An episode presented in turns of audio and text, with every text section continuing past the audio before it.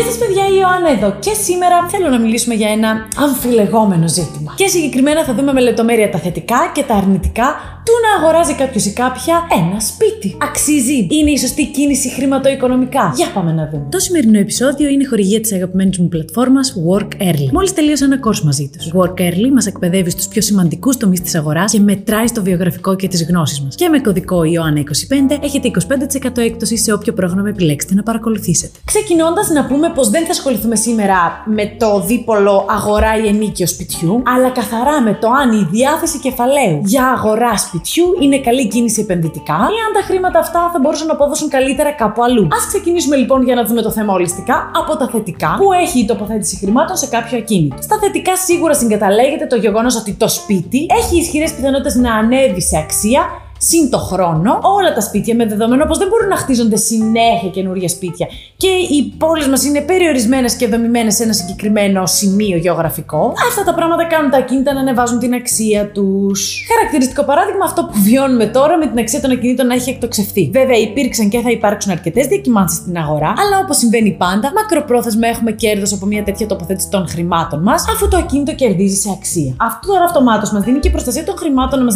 του πληθωρισμού, αφού η αύξηση της αξίας του ακινήτου είτε συμβαδίζει είτε είναι μεγαλύτερη από τον πληθωρισμό συνήθως. Δεύτερο τώρα μεγάλο πλεονέκτημα της επένδυσης σε ακίνητο είναι το ζήτημα της διαφοροποίησης. Κάθε χαρτοφυλάκιο πρέπει να έχει διασπορά στον κίνδυνο, δηλαδή να μην είναι εντελώς μονοδιάστατο. Ένας καλός τρόπος να πετύχουμε τώρα αυτή τη διασπορά είναι να εμπιστευτούμε ένα κομμάτι της ρευστότητά μας σε real estate. Με τους όποιους κινδύνους ενέχει αυτό φυσικά, είπαμε καμία επένδυση δεν είναι χωρίς ρίσκο. Και βέβαια, το επενδύω σε ακίνητα δεν σημαίνει ντε και καλά επενδύω στο δικό μου σπίτι ή αγοράζω ένα δικό μου ακίνητο. Παραδείγματος χάρη, έχω επενδύσει κι εγώ σε ακίνητα χωρίς να έχω αγοράσει ένα δικό μου σπίτι, όταν επένδυσα δύο φορές μάλιστα στην μετοχή O.US. Τρίτο πλεονέκτημα τώρα που παρουσιάζει η επένδυση σε ακίνητο.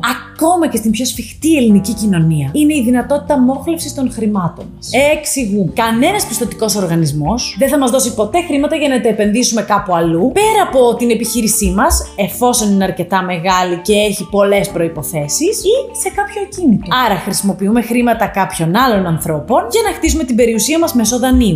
Αλλά όπως έχουμε πει πολλές φορές, παιδιά, πολύ μεγάλη προσοχή στο θέμα δάνειο και πάντα υπό προποθέσει, ακόμα και αν είναι στεγαστικό. Και αφού τελειώσαμε με τα θετικά, πάμε τώρα στα αρνητικά. Πολύ μεγάλο αρχικό κόστος. Τόσο που σχεδόν αποκλειόμαστε από την επένδυση σε ακίνητο χωρίς κάποια βοήθεια ή χωρίς κληρονομιά ή πολύ μεγάλο μαζεμένο κεφάλαιο που ελπίζω να το έχουμε μαζέψει πολύ σύντομα γιατί αλλιώς όσα χρόνια περνάνε περνάνε, τώρα κανίζει ο πληθωρισμός και δεν βγάζει νόημα να μένει εκεί. Και στο κάτω-κάτω, παιδιά, ακόμα και οι τράπεζες δεν μας δίνουν δάνειο για όλο το ακίνητο. Πρέπει να έχουμε το 20-30% εμείς, δικά μας χρήματα προσωπικά. Το δεύτερο αρνητικό που βλέπω είναι η ρευστότητα. Ένα ακίνητο είναι απείρως δυσκολότερο να ρευστοποιηθεί σε περίπτωση που το θέλουμε άμεσα σε αντίθεση με κάποιο άλλο περιουσιακό στοιχείο όπως μετοχέ ή ETFs. Εξάλλου, η ίδια η έννοια του ακινήτου, ακίνητο, προσδιορίζει τη μικρή του μεταβλητότητα. Παραδείγματος χάρη, ένα χαρτοφυλάκιο μετοχών με καλή εμπορικότητα μπορεί να ρευστοποιηθεί ρευστοποιηθεί σε λίγα μόλις λεπτά και να πάρουμε άμεσα τα χρήματά μας. Ένα κίνητο από την άλλη χρειάζεται αγγελία πώλησης, μεσητικά, δικηγορικά, συμβολογραφικά έξοδα, κτηματολόγιο και άλλα παρεμφερή. Τώρα στα αρνητικά έχουμε και τη διαχείριση του ακινήτου. Εδώ είναι τα κλασικά που όλοι και όλε ξέρουμε. Έμφυα, ζημιές, εφορία, φόρη στα ενίκεια ή διαδικαστικά ζητήματα εφόσον το εκμισθώνουμε μέσω Airbnb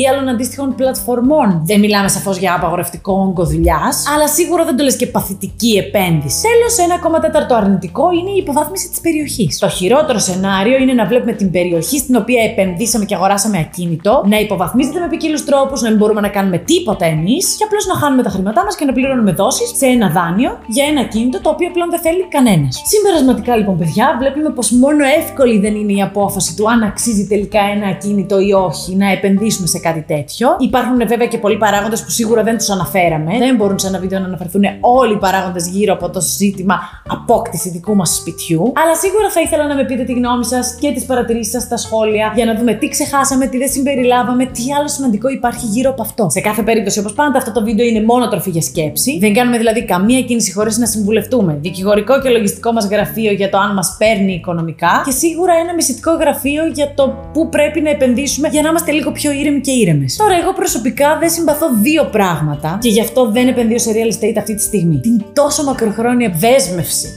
πραγματικά πραγματικά σε ένα περιουσιακό στοιχείο και φυσικά όπως πάντα το μακρύ, πολύ μακρύ χέρι του κράτους. Γι' αυτό και επειδή όμως εννοείται ότι παρόλο που δεν συμπαθώ το real estate σαν real estate, θέλω να έχω έκθεση σε ακίνητα για διαφοροποίηση του χαρτοφυλακίου, επενδύω σε ακίνητα που ανήκουν σε άλλους ανθρώπους και εγώ παίρνω μέρισμα. Κάθε μήνα κιόλας. Και μάλιστα συνολικά έχω επενδύσει στη συγκεκριμένη μετοχή δύο μήνες 2.000 ευρώ. Περιμένω λοιπόν ερωτήσεις ή απορίες για το όσο σήμερα ή ιδέες για επόμενο βίντεο. Αυτά από εμένα σας φιλώ και τα λέμε αύριο.